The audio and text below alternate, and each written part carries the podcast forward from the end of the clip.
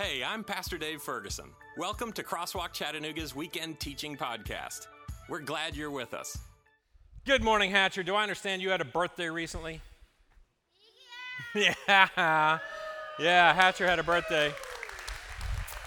That's awesome. Crosswalk, uh, can I ask you to do me a favor? Because there, there are plenty of seats still, but there are some people who are having a little bit of trouble identifying where they are. And even if we've got everybody covered, we need to practice for Easter. I know it. We are going to have some struggles when it comes to the Easter weekend. So if you don't mind, would you just stand up right where you are? Just stand up. Stand up, stand up, stand up. Good. You're doing. You're doing all right. Some of you better than others. Go ahead and stand up for a second. Good. Some of you are deciding that isn't for you. Okay, that's weird. But uh, otherwise, stand up. And then what I'd like for you to do is move to the center, which makes more seats available we have the seats here. We just want to make sure that there are plenty of seats. There's room, and you'll need to get to know some people in doing that. I welcome you to do that. Thank you for doing that.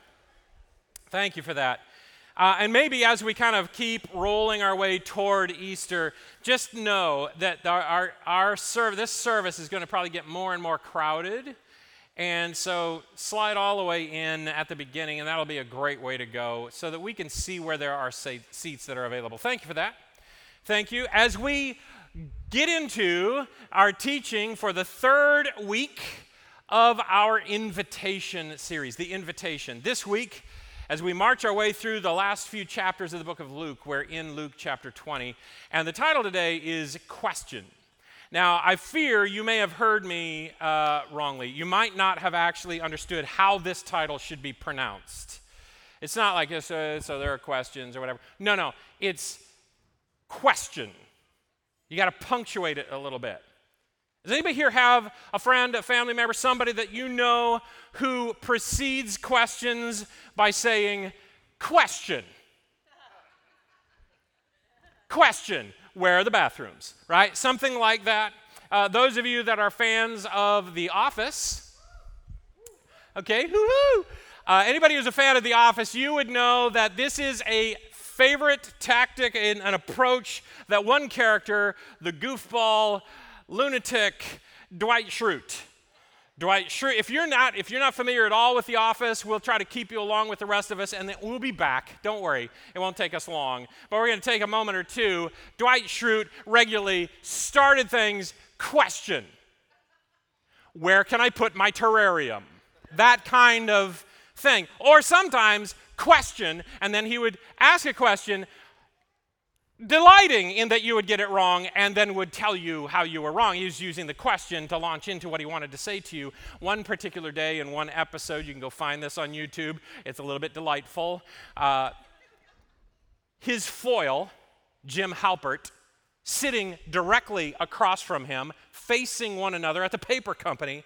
This particular day, through the door, catching the eye of most everyone, comes Jim Halpert. But he has, over the time he's been away from the office, he has found some glasses that caused him to think, oh, I'm going to imitate. I'm going to come in this particular day doing an impression of Dwight and not say anything about it. So in he comes with the same kind of weirdly yellowed shirt and tie and his briefcase. And he opens his briefcase as he sits down directly opposite Dwight, who's not paying much attention yet, flips open the briefcase, and out come the glasses, and he puts on the glasses. His hair is parted down the middle like Dwight.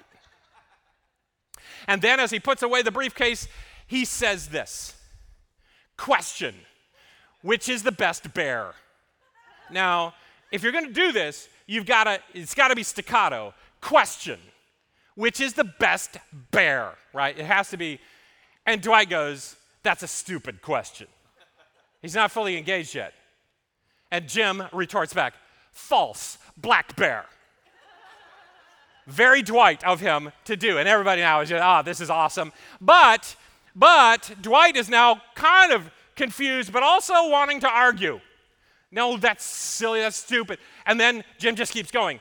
Bears eat beets. Some of you know that Dwight has a beet farm. Bears eat beets. Bears beets Battlestar Galactica.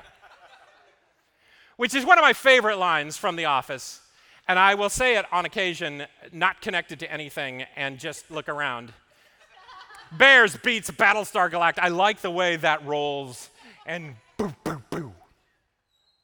Question. We have all sorts of reasons we ask questions. Sometimes we're genuinely, I mean, we really would love to know the answer to a question.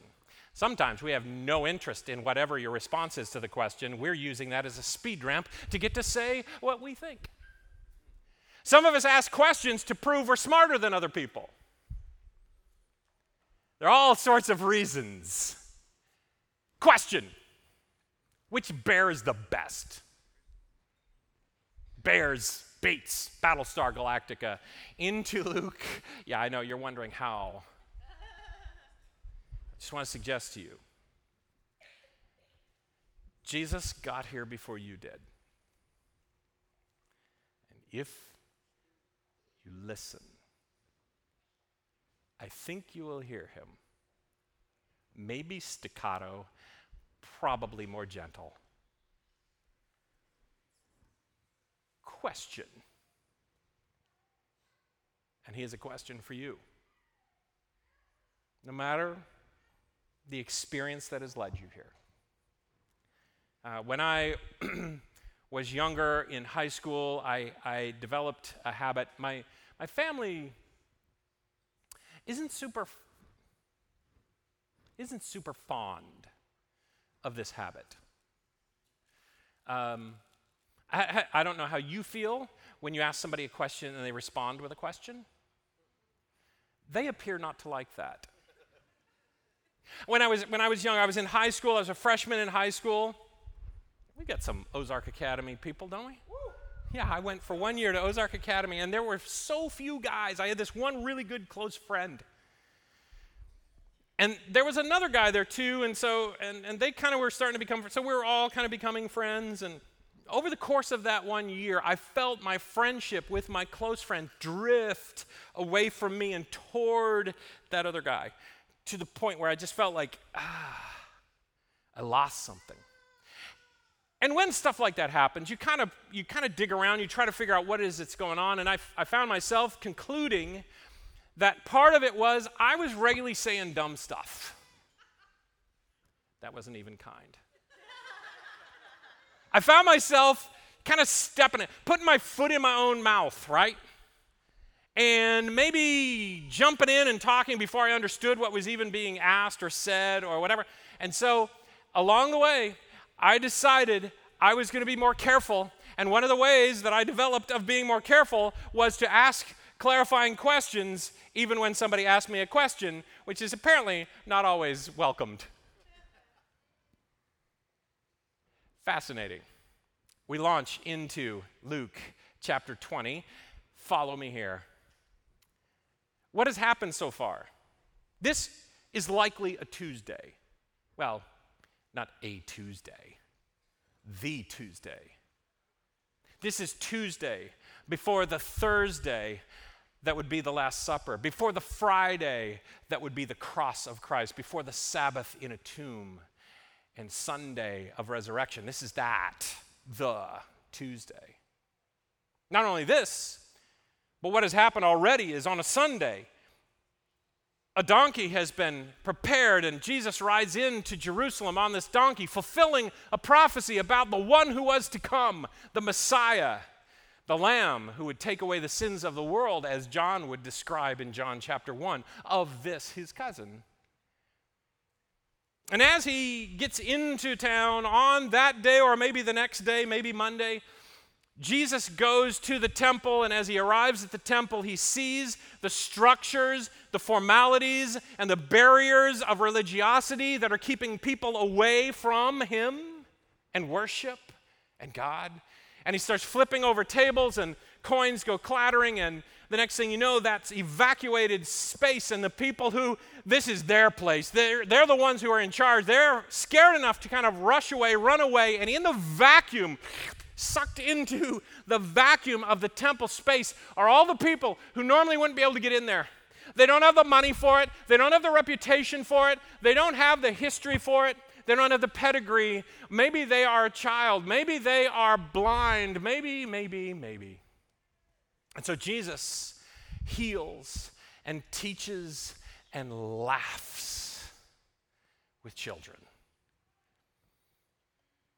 But that lasts only so long. This is now Tuesday. And on Tuesday, well, on Tuesday, the rulers, the priests, the Pharisees, the teachers, the elders, they're coming back to reclaim their spot. This is our space, Jesus. And they arrive. One day he was teaching the people in the temple courts and preaching the gospel, and the chief priests and the teachers of the law, together with the elders, came up to him. Tell us, by what authority you're doing these things, they said. Who gave you this authority?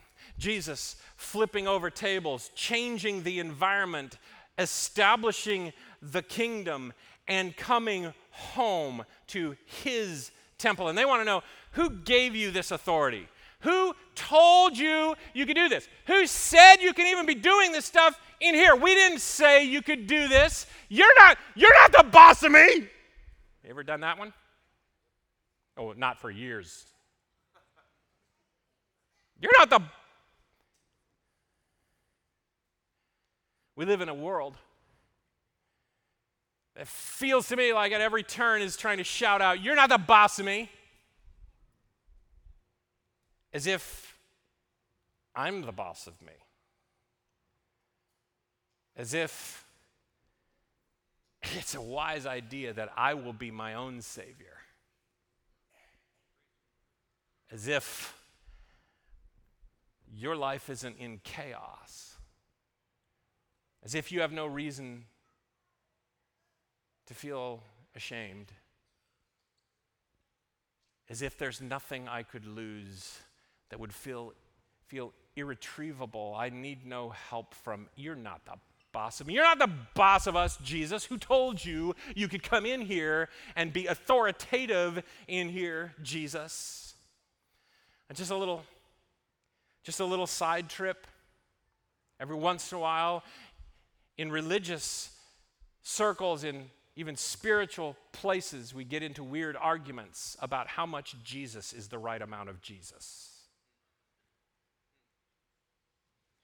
Because we got to dial up just the right volume of Jesus to mix well with all the other important stuff. Okay, lovely, lovely. Love, I get it.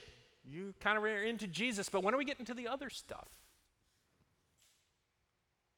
This is not a Jesus who has simply been given authority. This is the Jesus who is authority. There is nothing, nothing that ever was or will be without Jesus. Jesus is the beginning and the end, the Alpha, the Omega. He is the creator God. He is the Savior God. He is the Lamb who takes away the sins of the world. He is the way, the truth, the life, the bread, the water, the air we breathe. This is the Jesus who is the resurrection, who is life. There's all sorts of stuff I want to talk about, but let's be real about it. Jesus is. You might be waiting for the end of that sentence. But when asked his name, he says, I am.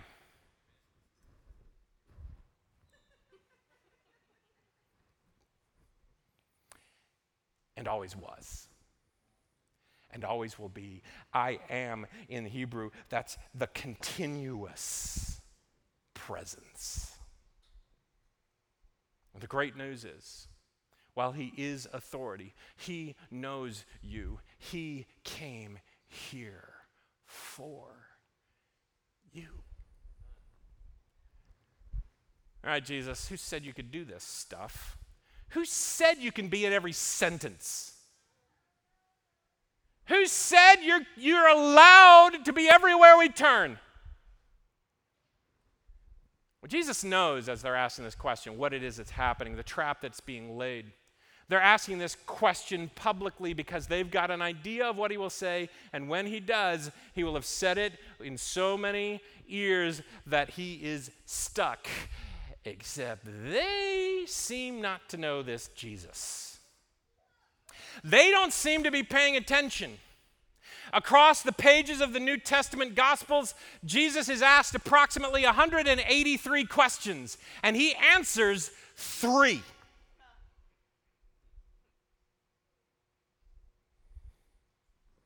What should be done with this woman? Hold, hold on a second. Anybody got a pen? No, I'll just use my finger. Where are your accusers? Who gave you this authority? Question.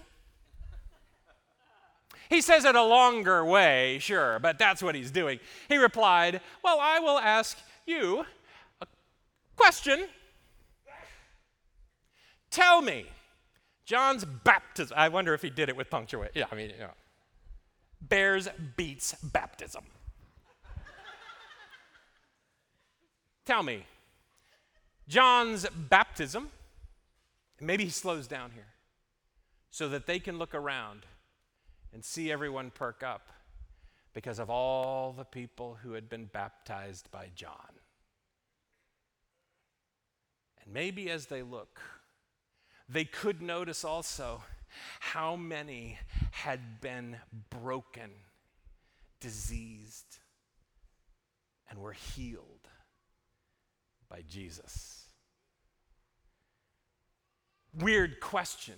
If you yesterday were blind and now you see, who told you you could do that, Jesus? Well, I don't give a rip who told him.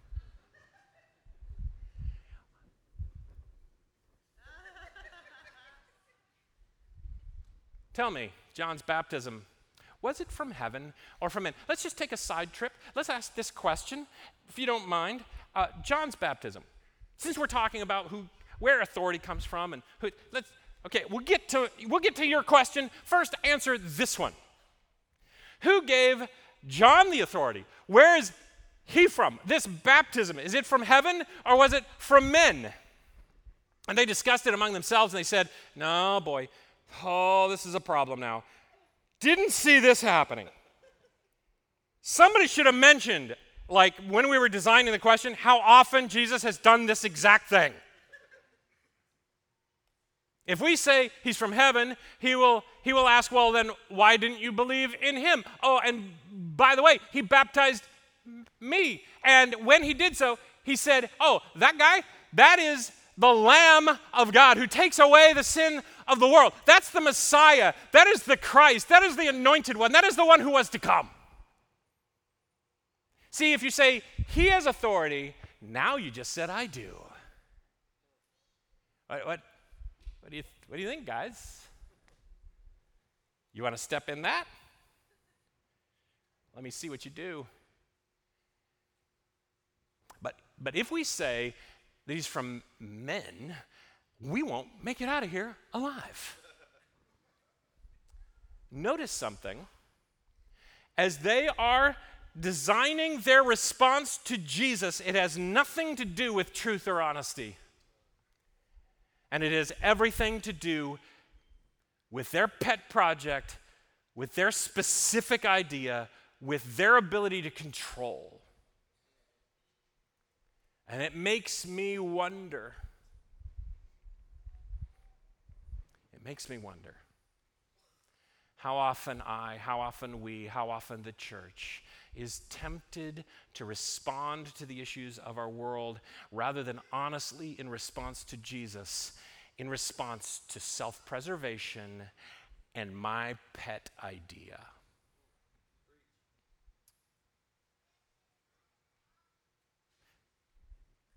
Jesus, where's your authority come from? Hmm. Nice one. Let's ask this question. Let's talk about John for a second. Ha.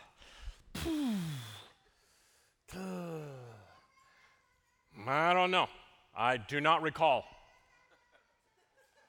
I have no recollection of this. And they just want out of there now. They are stymied, they are boxed in a little bit. And in the midst of it all, Jesus, right here, right now, Question. I think he has a question for you too. Do you know that while Jesus only would ever answer three questions directly, he asked over 300? Church,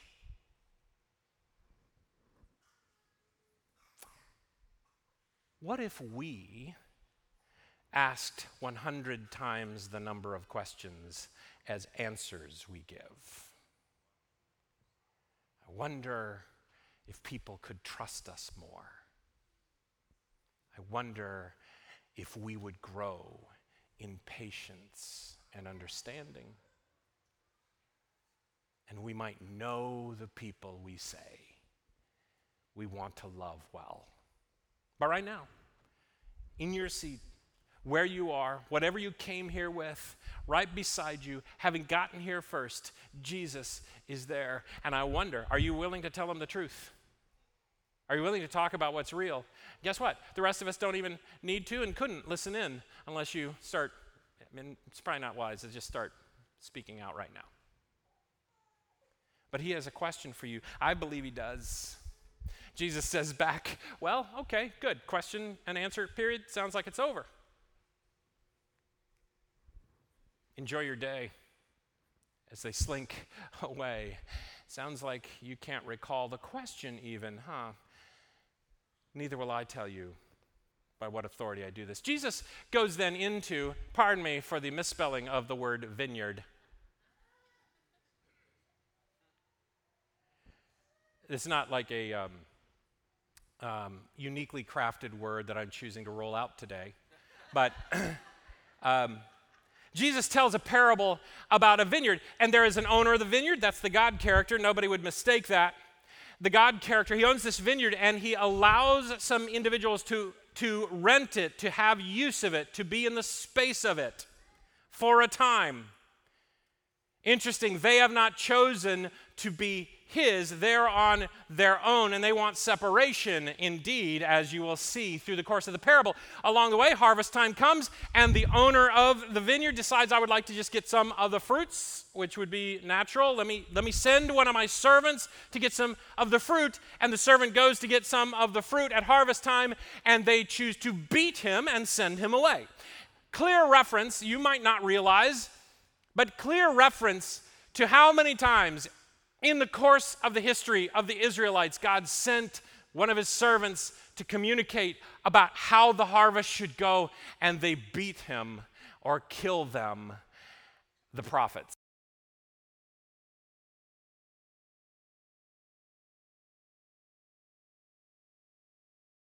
Injured, I'm guessing by beating also. And finally, the owner of the vineyard says, What am I to do? How can I make a difference? And so he chooses to send his very own son. This is the parable Jesus tells in this moment. Then the owner of the vineyard said, What shall I do? I will send my son whom I love, and perhaps, maybe, maybe they will respect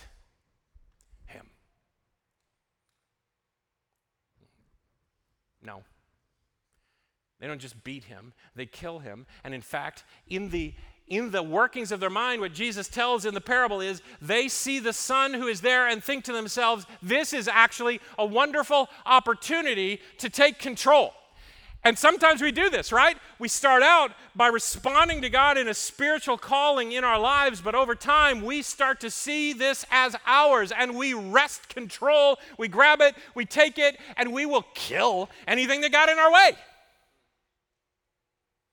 It's mine now. And the language is you know what? If we kill him, we can just take the birthright it'll be ours. And so they do. Jesus switches allegories out of that parable and into another one, quoting scripture that was foretelling of him. And he will say it this way What, what by the way, question What is the meaning of this? The stone the builders rejected has become the capstone, the cornerstone, the linchpin, the thing upon which everything else rests, the beginning, the end, upon all things. This Jesus, cornerstone, everything hangs and holds together, as Paul would write in Colossians. What is it meaning that the builders rejected that? And the teachers of the law and the chief priests looked for a way to arrest him immediately. They could not because they knew he had spoken this parable against them. Everybody knew what was going on there. Question What does this mean? and they feel the sting. It's interesting. There are all sorts of ways you can use questions. Jesus used questions to clarify, Jesus used questions to actually out us in our barriers to Him. He would also ask an awful lot of questions to give us an opportunity. And this is an interesting thing because Jesus is authority. This is part of the big point of this particular chapter in Luke. Jesus is authority. He was given authority, he has authority, he has always had, he's he is the one. But the weird part of Jesus and his authority is that he chooses to take his authority right up to the edge of where you are and then pause. Where Revelation 3, verse 20 will say, I stand at the door knocking. My wife and I were talking about a picture, a representation of this that we had seen once, where there's no handle on Jesus' side of the door. And of course, we know the only thing that's representing is that he chooses not to knock it down because he could. Jesus doesn't need a handle, but he also won't open the door he leaves for you. Jesus so often is asking questions not because he doesn't know the answer, but because he wants you to say who he is, how he is invited, what you want to take him up on. He's, he's here right now. Um, question How do you want to live today? How do you want to face your fears? Would you like to be clean?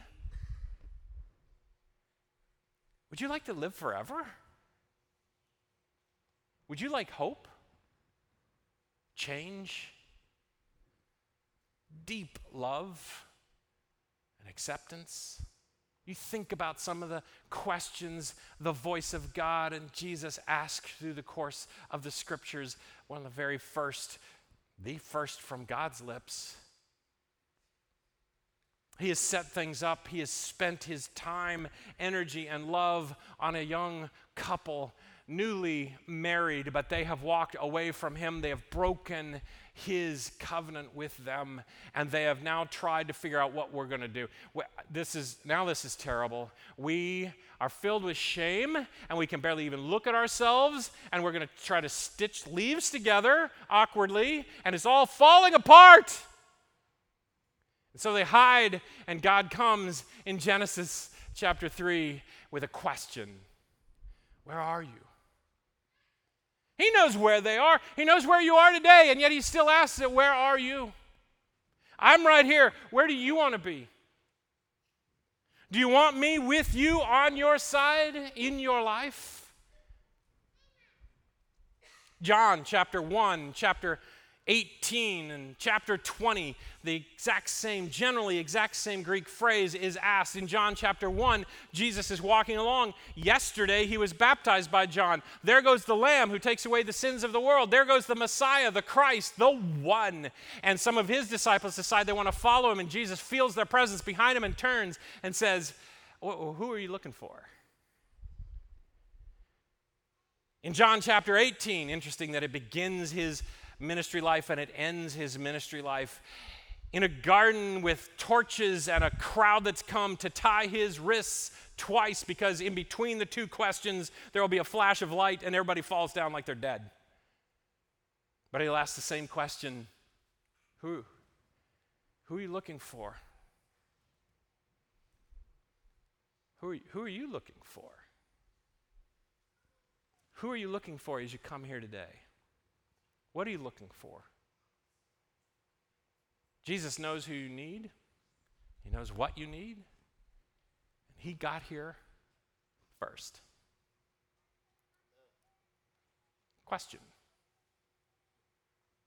who, who are you looking for? Mary in the 20th chapter, eyes flooded with tears. And a newly risen Jesus will walk up, and she won't recognize his voice immediately, but he's going to ask it. Who, who are you? Who are you looking for? His questions Do you want to be well? to a man who's lying beside a pool for years on end and cannot move and stares at the water and always wonders, is it, uh, it just never going to be me? Am I never going to have hope? Is there never going to be healing? Is there never going to be a future? I'm just death alive. And Jesus walks up and asks the question that's ridiculous. Why? Because he wants to hear your answer. Do you want to be well? Somebody is here today who has wondered if they could ever be accepted. You know what you've done that nobody else knows. The girlfriend sitting next to you doesn't. Somebody here is appalled not by what they've done, but what has been done to you. And it makes you feel like there's no way to get across the separation and the divide. And Jesus walks right up next to you and then says, I'm ready to come all the way into your life.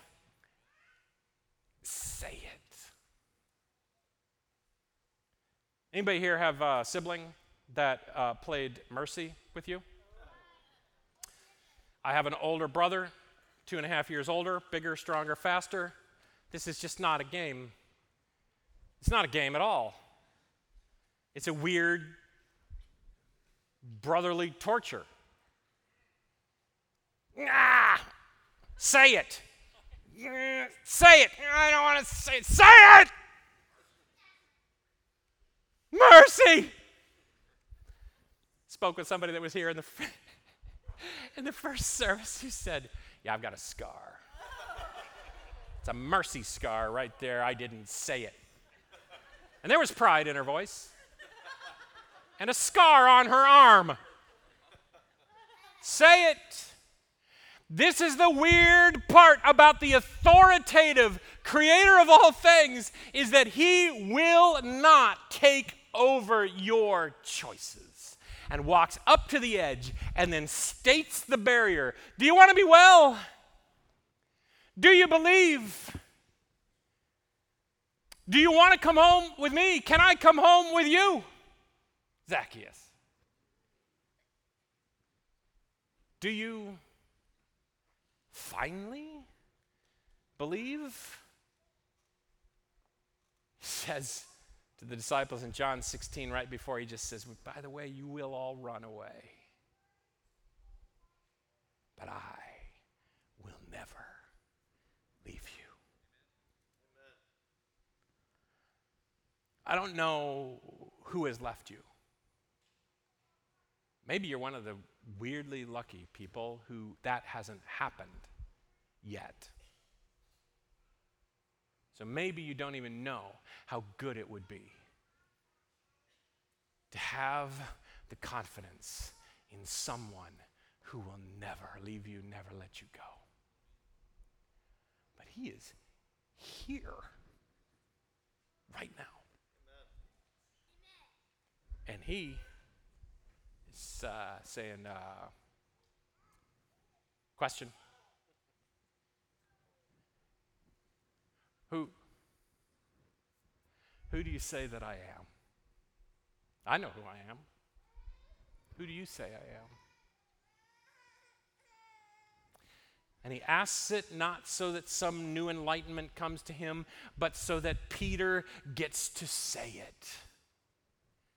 You're the Christ, the anointed one, the one who was to come, the one who is the salvation of the world, the Son of God. And He is going to let you be the one to say it today. So maybe you, like I have done, like the Pharisees were attempting to do, design all sorts of questions to try to sidestep and get around and maintain control and keep from letting Jesus all the way in. But probably you feel it right now if you've never felt it before, or you have felt it over and over. Maybe you've never responded to it, or maybe like me, you responded just this morning and Jesus shows up beside you, and it does not matter how many times you've said it before. He asks the question, Who do you think I am? Do you want to be well? Do you want to have hope? Do you want to be clean? Do you want to be free? Do you want to live forever, no matter even if you would lose your life right now?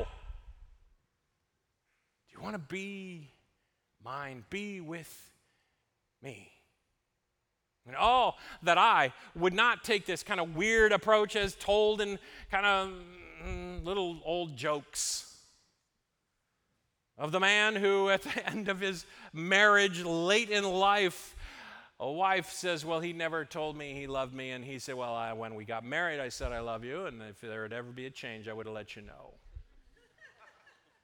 and Jesus shows up today and says, Come on.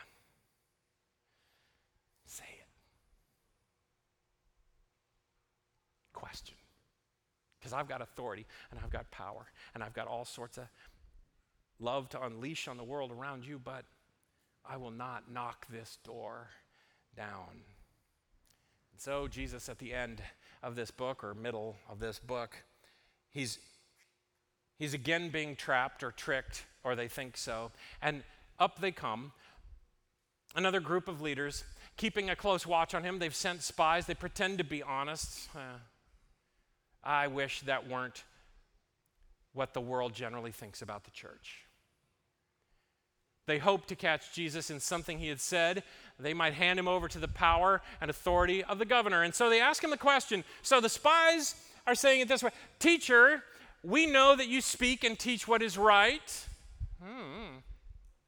And that you do not show partiality, but teach the way of God in accordance with the truth. And so is it right for us to pay taxes to Caesar or not? And they know they've got him. They've got him, right? Because he's stuck in this natural, national politics of the situation where he cannot say no, don't pay taxes, but he will lose all credibility with the people who are saying, man, we need a deliverer from all these taxes. And this governor and Caesar himself.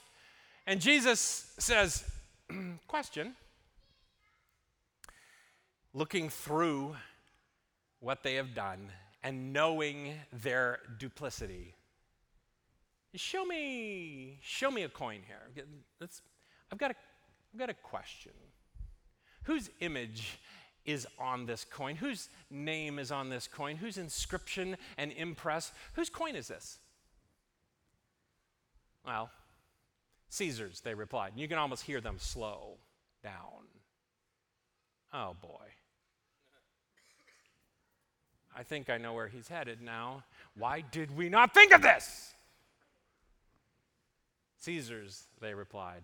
And he says to them, Then give to Caesar what is Caesar's, and to God what is God's. And in that moment, you and I might see him as somehow being shifty and light on his feet, nice and dodgy, in a kind of a matrix moment of don't miss what just happened more than dodging their bullets, more than saying, look, that's his.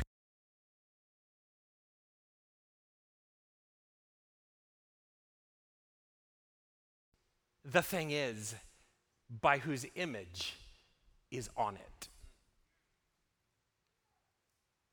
And those who were listening, teachers of the Torah, of course, they heard it ring in their ears he would say it. Let us make man in our image. Here you are today. You may, may have been fighting against it. The bigger point is not, hey, give to Caesar what is his. His face is on that. Go ahead. The bigger point is, my face is on you. And that is mine. I have authority. I have rights to who you are. but it is by my choice that I stop short and ask you to say. It's not phrased as a question, but I believe there's a passage, Second Corinthians, in which Paul is quoting God, and then Paul is actually posing a question. The question is, what are you waiting for? You think there's going to be some day, somewhere down the road, you, will you'll, you'll be cleaner, you'll be better, you'll be able, you'll be different, you'll be, you'll take the time, you'll whatever, be more interested. Hey, it's today that you have.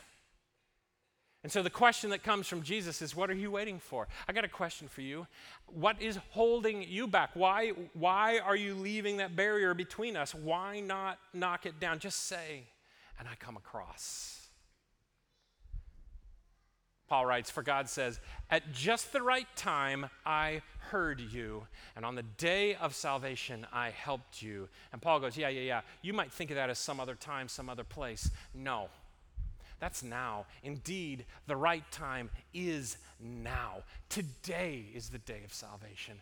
I don't know how you came in here. I hope you came in here with a sense of Jesus' presence, and it is a natural thing for you, no matter how many times He's asked it before, for you to say, Yes, mercy, mercy.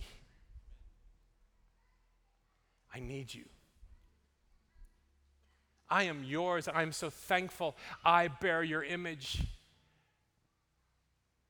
Let's walk together. Would you forgive me and shape me? And I walk with you as someone who has laid claim to eternity. I hope you've done that. But if you have not, let me just say to you I can't tell you you've got tomorrow or even later this afternoon. All I know is you have salvation at your disposal today. So I want to invite you to pray. Just bow your head with me. Lord God.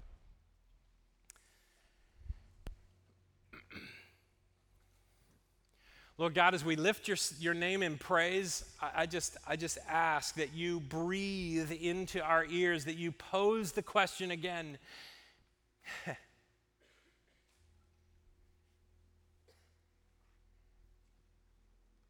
you want to be well? Do you believe? Who are you, who are you looking for? Can I come into your life? Pose that question just now, Lord God. And as we hear it, as we sit with it in the quiet, would you notice our hearts? Those of us that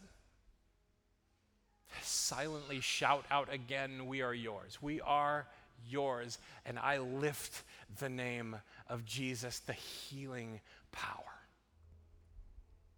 Maybe there's somebody who feels it right now in a way they never have before. They've never actually said to you, I want to be whole with you.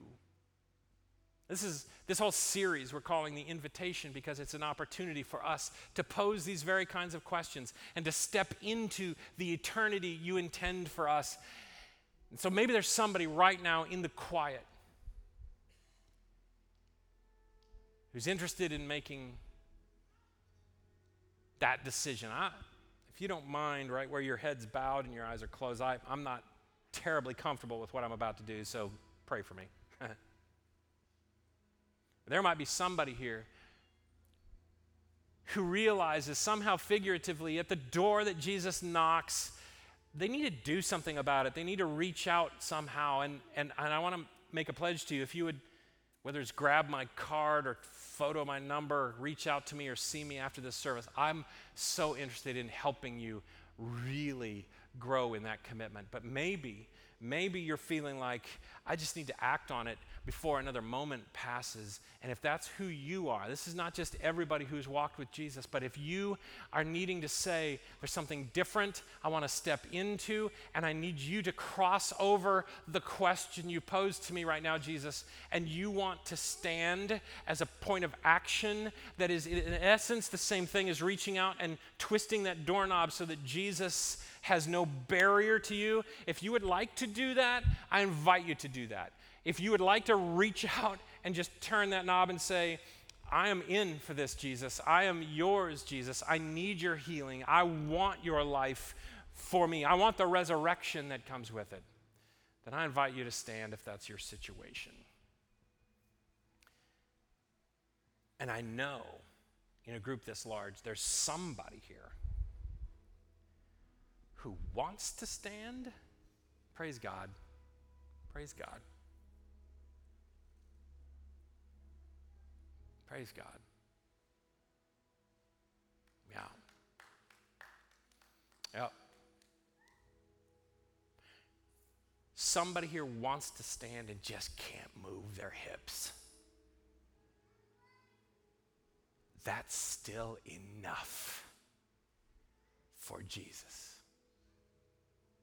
He just needs to hear the twitch of your arm toward the doorknob. Somebody else here needs to think about it a little longer. And we'll ask the question again as we get toward Easter. And that's fine. Somebody else here, and you can sit down if you've stood. Somebody else here is made very uncomfortable by this whole thing, uh, like I am. I just need you to know you do not have to make a decision for Jesus to be welcome here. You're always welcome here. But Lord, as we sing to you, as we lift the name of Jesus, we pray for that healing. We pray for that wholeness. We pray for you to walk all the way into our lives. Forgive us and grow us. In the name of the one we sing. Would you stand in praise right now? Thank you for joining us for this teaching. Consider hitting the subscribe button to stay tuned for next week. If you'd like to support Crosswalk Chattanooga, go to crosswalkvillage.com slash Chattanooga and click the Give button at the far right of the ribbon at the top. Notice the campus drop-down menu and select Chattanooga. And if you'd like to come and worship with us on a Saturday morning, we would love that. When you do, please say hi to me. I'd love to learn your name.